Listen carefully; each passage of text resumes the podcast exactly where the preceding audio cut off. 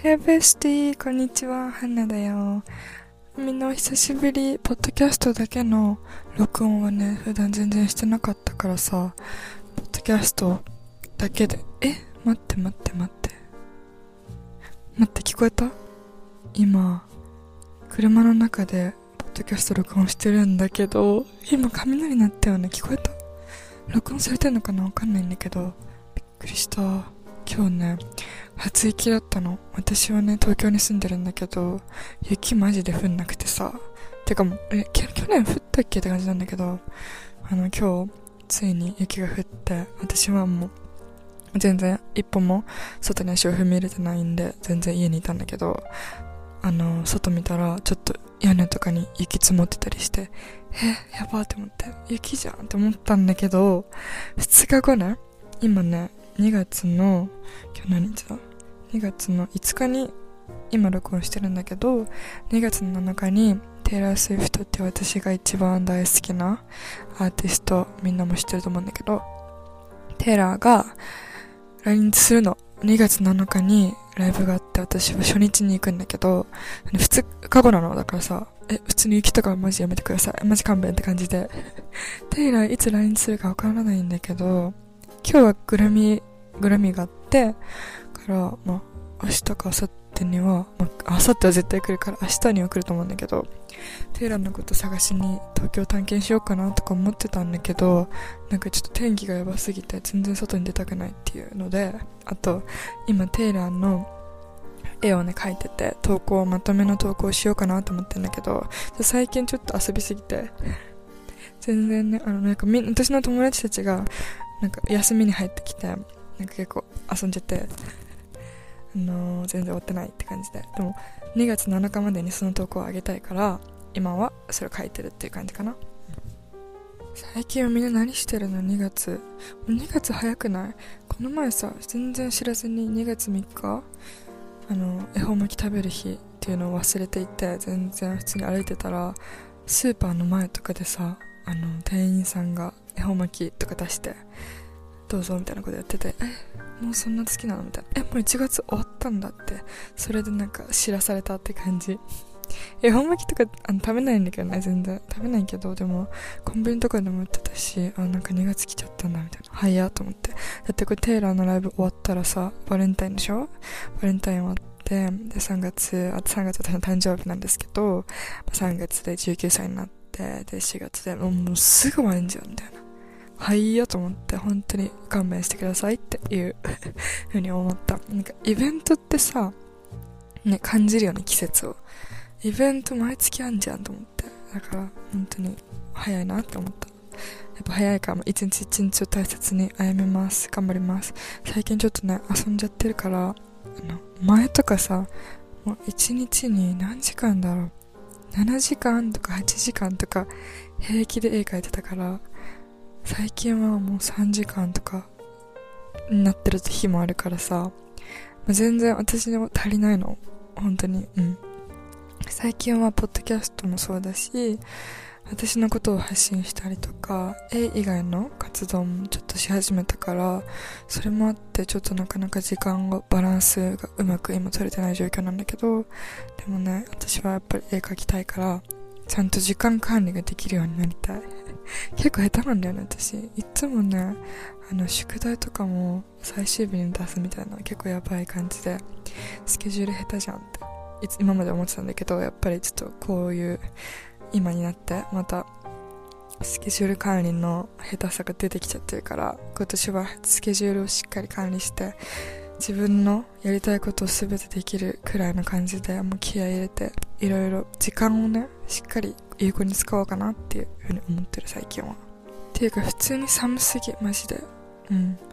私はね、冬でもスカートとか履きたいし、ストッキングとか履きたいんだけど、この前ね、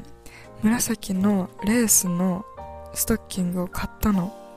めちゃくちゃ可愛いんだけど、あのね、あれだわ。あの、ファッショントレンド予測の動画でも話したんだけど、あの、レースがね、私最近気になってるっていう話をして、レースのタイツがめっちゃ可愛くて、しかも紫のタイツな、ストッキング、まあどっちもいいんだけど、持ってなかったから、え、買おうと思って買ったんだけど、まあ、買ってそれでスカートと合わせて履いたんだけどもうありえないくらい寒くてえなんか2月になってから寒くない？なんか12月1月雪降ってほしいぐらいな感じ景色的に。あのなんか暑いホワイトクリスマス的な感じで。2月とかもうさ雪とかやめてほしいんだけど全然2月が一番寒いから今ファッション楽しみたいんだけどスカート最近履けてない冬冬さファッションが結構ねあの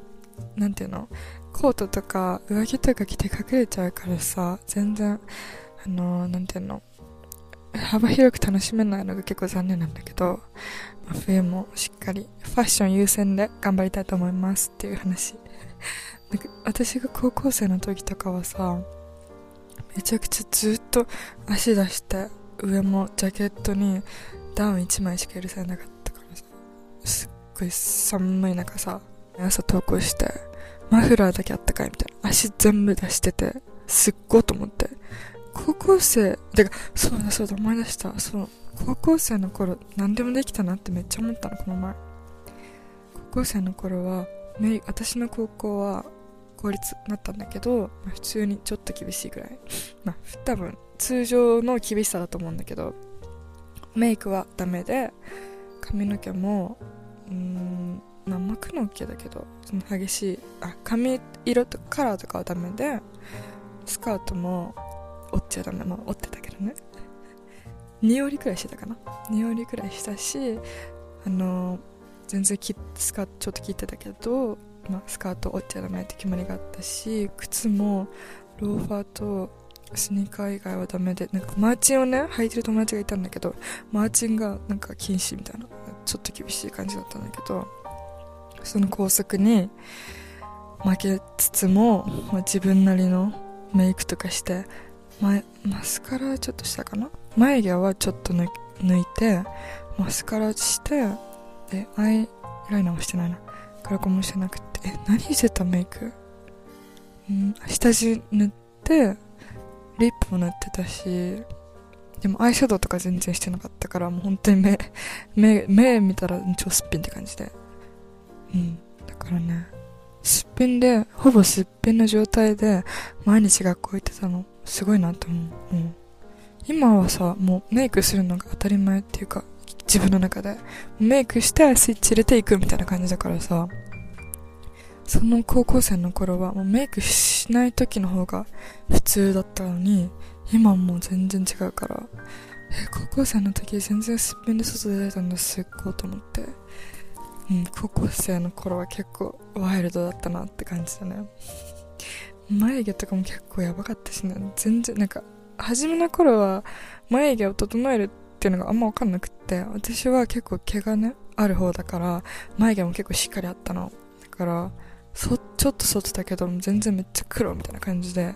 昔の写真とか見ると前髪もあって眉毛もあってって感じですごいなんか芋って感じ。結構芋っぽい感じだったの。そう考えたら結構今垢抜けたかなって思う。前髪もあったのよ。私結構前髪ガチ勢でその時。あのヘアアイロンあるじゃん。ヘアアイロンをねあのコードレスヘアアイロンあるじゃん。JK 大体持ってると思うんだけど、コードレスヘアアイロンを毎日学校に持ってって前髪とか、前髪をアイロンしてたの。すごいよね、高校生の頃すごいなんかめっちゃ綺麗にしてたし、しかも朝もさ、7時くらいに、7時、6時、何時だっけ？めっちゃ早く起きて、前が髪とか巻いて、化粧ちょっとして、みたいな感じで、すごい朝早くから乗電車乗ってとかすごい。高校生マジ何でもできるなって思った。なんかね、私はね、コロナの時に高校生をしてたから、修学旅行も沖縄行く予定だったのに京都になったし、留学プロジェクトもなくなっちゃったし、あと何かあったっけ？運動会運動会じゃないの？なんだっけ？あれなんて言うんだっけ？運動会じゃなくて、えっと、体育祭だ。体育祭もね、なんかすごい微妙な感じだったし、入学式もなかったのよ、確か。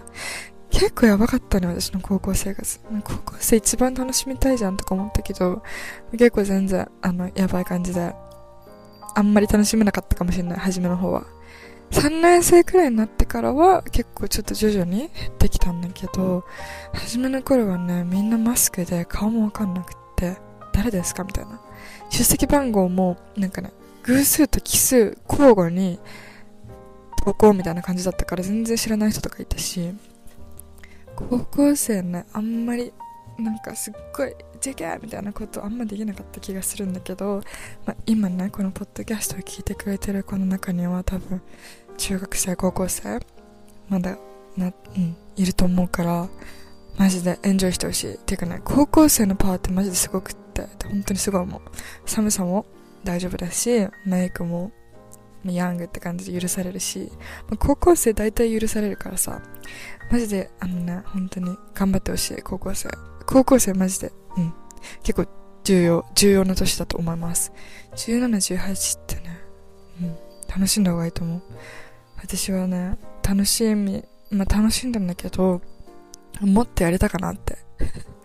もっと行きたいんじゃん、私って思ってるからね。みんなね、頑張って楽しんで。うんまあね、高校生楽しめてないなって子も、まあね、あの、学生って結構高校生終わって大学生とか社会人とか次のステップ踏んだ全然世界違うから高校あんま楽しめてない子は、まあ、それはそれでいいと思う。うん。全然世界違うからさ。高校の中のすっごい狭いコミュニティでもう限られた何高速に押し込められて先生も厳しいしみたいな。そういう世界は卒業したら一気になくなって変わるからまあそういう子たちも全然自分一人で楽しめばいいかなって思う。そのね若さって結構大切だなって思って若さのエネルギーに勝てるもんないのマジで。若い時のエネルギーって本当にすごいなと思うからそのエネルギーを持ってる子たちはその貴重なエネルギーをぜひ自分のために使ってほしいなって思う。今ねいろいろあった思ったこととか感じたこととか経験したことを iPhone のメモにメモして YouTube とかポッドキャストとか話そうかなとか思ってるやつ自分の記録のためにいろいろ書いたりしてるんだけど最近はね小説をめっちゃ久々に読んだの。あのね、私のインスタグラムのストーリーを見てくれてる子ならちょっとわかると思うんだけどね。あの本を読んで読書は好きなんだけど高校生の頃とかはさ読書タイムみたいなのあるじゃん。朝読む朝じゃないか、まあ、休憩時間とか結構読んだりしててだか結構本を買ってたの。あの電子辞書電子書籍じゃなくて紙の本を買っててで学校で結構読んでたんだけど最近は本を読む機会って自分で作らないとないしだからあんまり読んでなかったんだけどこの前本屋に行く機会があってこの本面白そうだなと思ってなんか店員さんのおすすめの本みたいな結構ずらっと並んでてあのあんまりあのあらすじとか先に見すぎるとなんか先入観入っちゃって結構あの何？選択しちゃうわけ。なんかあんま選択せずになんか直感で買った方が私結構好きだからそのバーってあのなんかいいかもと思ってバーって買ったの。本の名前が金原ひとみさんの「シー」っていう本なんだけどね。結構刺激強めなの。あのまず金原ひとみさんっていう方はヘビのピアスっていうすごく有名な本があるじゃんそれを受賞し芥川賞を受賞されてる作家さんで、女性の方なんだけど、この本の概要をね、あの、すごく簡単に説明すると、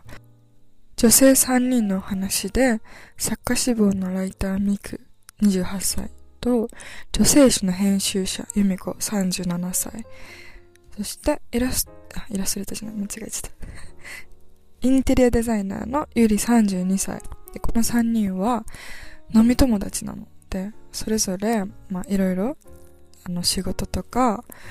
なんだろう、問題とかすごく抱えてるんだけど、3人たまに集まってお話しするみたいな感じなんだけど、まず3人の社会的なポジションとか年齢層がまず違くって、それぞれ問題を抱えているのね。1人は不倫をしてたり、もう1人は充実そうに見えてるけど、なんかすごく嘘をついてたりとか、あとは、浮気し、ん？浮気されてたりしてたりとか、すごくね、結構ドロドロなの。なんて言うんだろう、なんか不倫、裏切りとか、なんか嘘みたいな、結構あの、ゴシップ的な、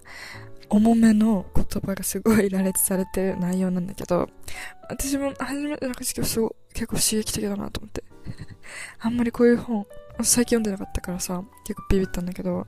そもそもその作者の方の語彙力がやばくって、結構ね、なんか、饒舌に悪口を言いまくるの。インテリアデザイナーのユリっていう女性がいるんだけど、彼女はもうめちゃくちゃ嘘つくのね。あ、ちょっとネタバレ、ちょ、ちょいっとネタバレで話すね。すごく嘘ついてるんだけど、彼女がすごくなんか、すごい、なんか考えがめちゃくちゃ偏ってて、なんか、なんて言うんだろう。なんか、0か100かみたいな考え方で、自分の意見をすごく押し通して、他人の意見はあの、全部論破するみたいな。なんか論破って言っても、その、前提を覆す感じで論破するからもうみんな何も言えないみたいな感じその、インテリアデザイナーのゆうりさんがいるんだけど、彼女の悪口の言い方がもう本当にすごくって、もう読んでほしいの、一回。もうね、なんていうの、ちょっと説明するの難しいんだけど、いろんな知識をね、いろいろ出して、もう、えーって、こっちがえーってなるくらいすっごい勢いで悪口言ってくるし、結構理屈っぽい感じで言ってくるから、もう何も言えないの。ゆりの語彙力がやばいっていう。作者の方結構若、見てみたら結構若いんだよね、多分。何歳かわかんないんだけど、彼女たちは、あ主人公の方たちは、全員2、30、アラサー、アラフォーくらいなんだけど、その大人の女性たちの問題、数々、とか心境とか考え方とか、私にはないものばっかりで本当に新鮮だった。私はまだ10代だし、社会経験も全然ないからさ、この、こういう方たち、いろんな問題抱えていて、家庭とかさ、もう私には本当にわからない問題とかを抱えていて、すっごいなと思った。うん、めちゃくちゃ、あの、驚愕って感じ。語彙力やばい。うん。この本を読んでて、もう言葉がすごく強いなって思ったの。私はイラストで表現してるから結構視覚的なものだったんだけど、本だとさ、文章じゃん。文章しかないから表現できるものが。だから結構読み手に委ねるところもあるじゃん。この本はすごく言葉が強くって結構鋭いの。しかも結構、あ、うわーって刺さるような言葉もいっぱいあって、それで、その本を読んでいくうちにいろいろさ、頭の中でドラマが生まれたりとか、すごく映像が流れてるような感じがしたの、私の中で。もう本当に夢中で、4時間ぐらいずっとバーって読んでて、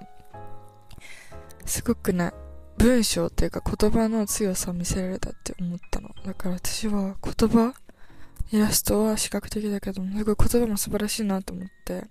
本を読みたくなった、これを機に。だからこれから本をいっぱい読もうって思った。この前、インスタグラムで、おすすめの本教えてって言ったらね、めちゃくちゃみんな送ってくれたから、もうそれ一冊ずつ読んで、あの、レビューしてる。うん、だからみんなもね、おすすめの本あったら教えて。読むから、絶対。だからね、教えてほしいなって思ってるよ。だからみんなもね、SNS 離れ、あ、そうそうそう、あの、本とかだとさ、そこだけに集中できるじゃん。わかる ?SNS だと、あ、SNS じゃない、スマホ見てると、あの、なんていうの？いろいろさ、情報がすっごくいっぱいあるじゃん。通知も来るし、なんか手をさ、ちょっと動かしただけで、もう無数の情報に触れることができるから、まあ、それはいいことっていうか、楽しいし刺激的ではあるんだけど、頭の中がすごくパンクしてしまうし、情報過多で疲れちゃうから、絶対にね。目も疲れるし、腕も疲れるし、頭も疲れちゃう。全部疲れちゃうから、ずーっと SNS やるって疲れちゃったら本読むのいいと思う。本だと情報がさ、もう文字しかないわけ。最高じゃない？情報が少なすぎて、それだけに集中できるの。だか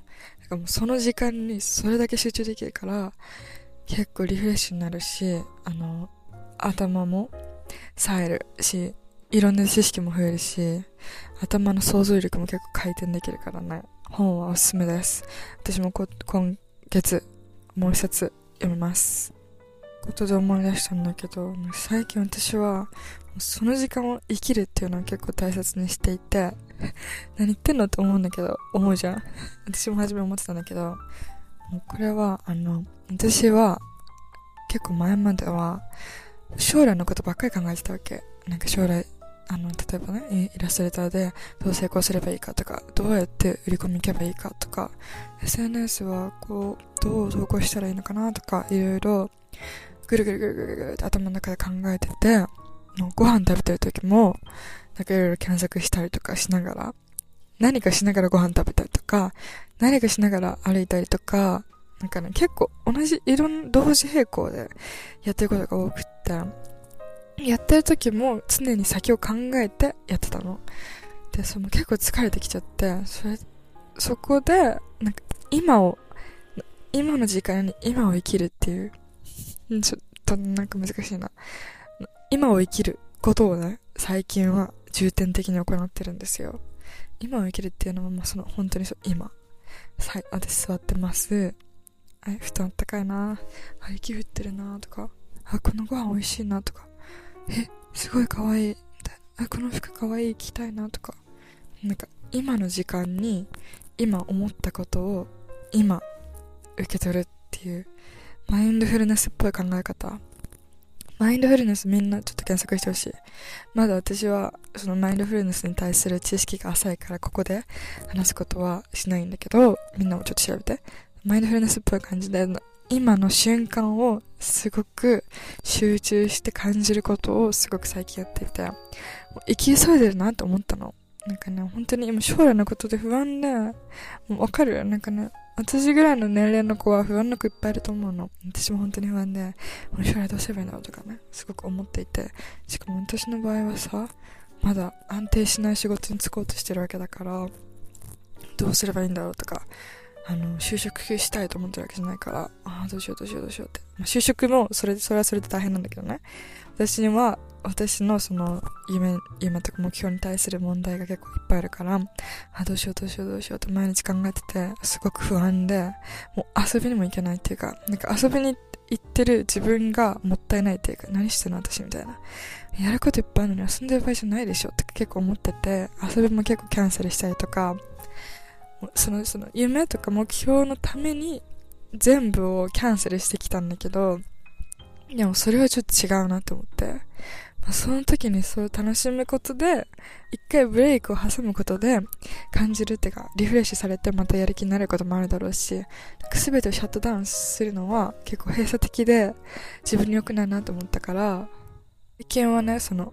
歩いてる時も結構、なんかいろいろ周りにさ、道、道広がってるじゃん。こういうお店ができたんだとか、え、美味しそうとか、そういう、その時その時に感じた感情をすごく大切にするようにしていて、そこで、そういう考え方を持ってから結構気づくことがいっぱいあったの。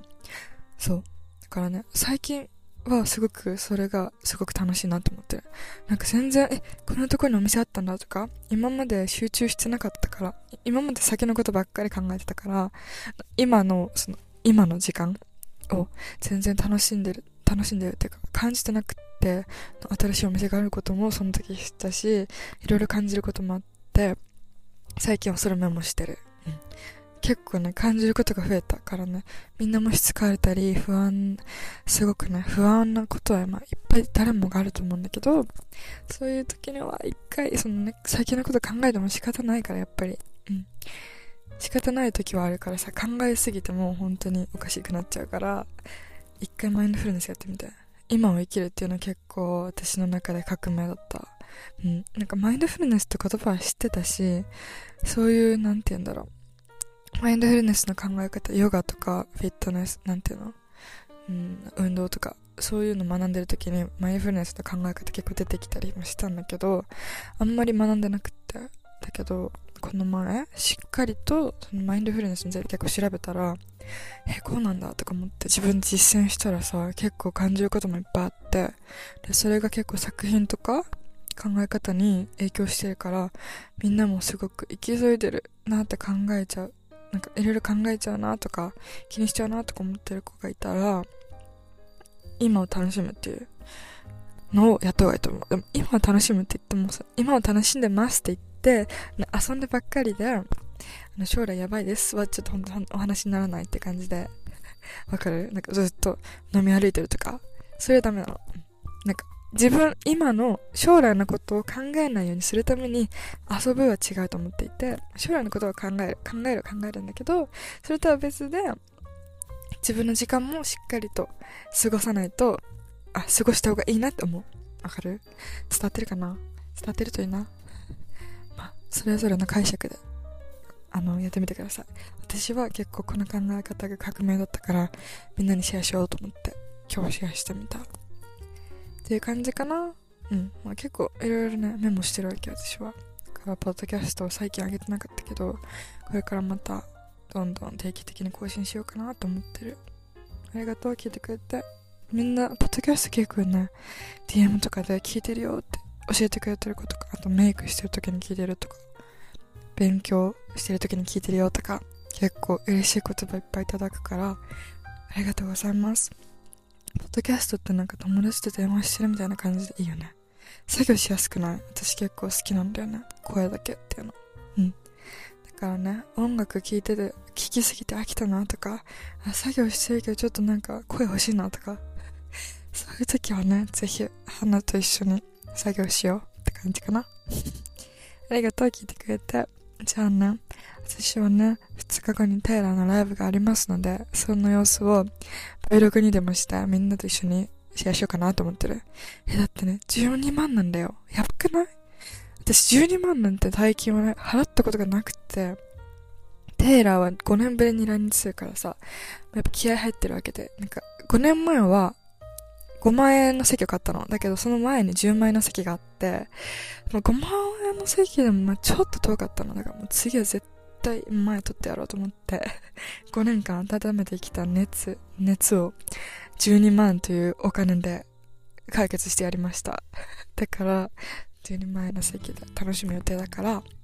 ライブ行ったらみんなとシェアするね。みんなも最近何してるかわからないけど、何してるの？うん。うんうんうん。へえへえ、そうなんだ。はい。いいね。うん。頑張ってる。頑張ってます。あなた頑張ってます。頑張ってる。みんな頑張ってるからね。お疲れ様。じゃあ、次のポッドキャストでお会いしましょう。あ、YouTube もなんか投稿するかもしれない。うん。あ、質問ね、この前ね、インスタグラムの方で受け付けて結構いっぱい来たから、それについて話そうかなと思ってるから、よかったら YouTube と Instagram も来てくれたら毎日会えるはず。じゃあね、バイバイ。みんなも気をつけて、最近寒いから雪とかやばいし、防寒して、風邪ひかないようにしてね。じゃあね、聞いてくれてありがとう。バイバイ。また会おうね。バイ。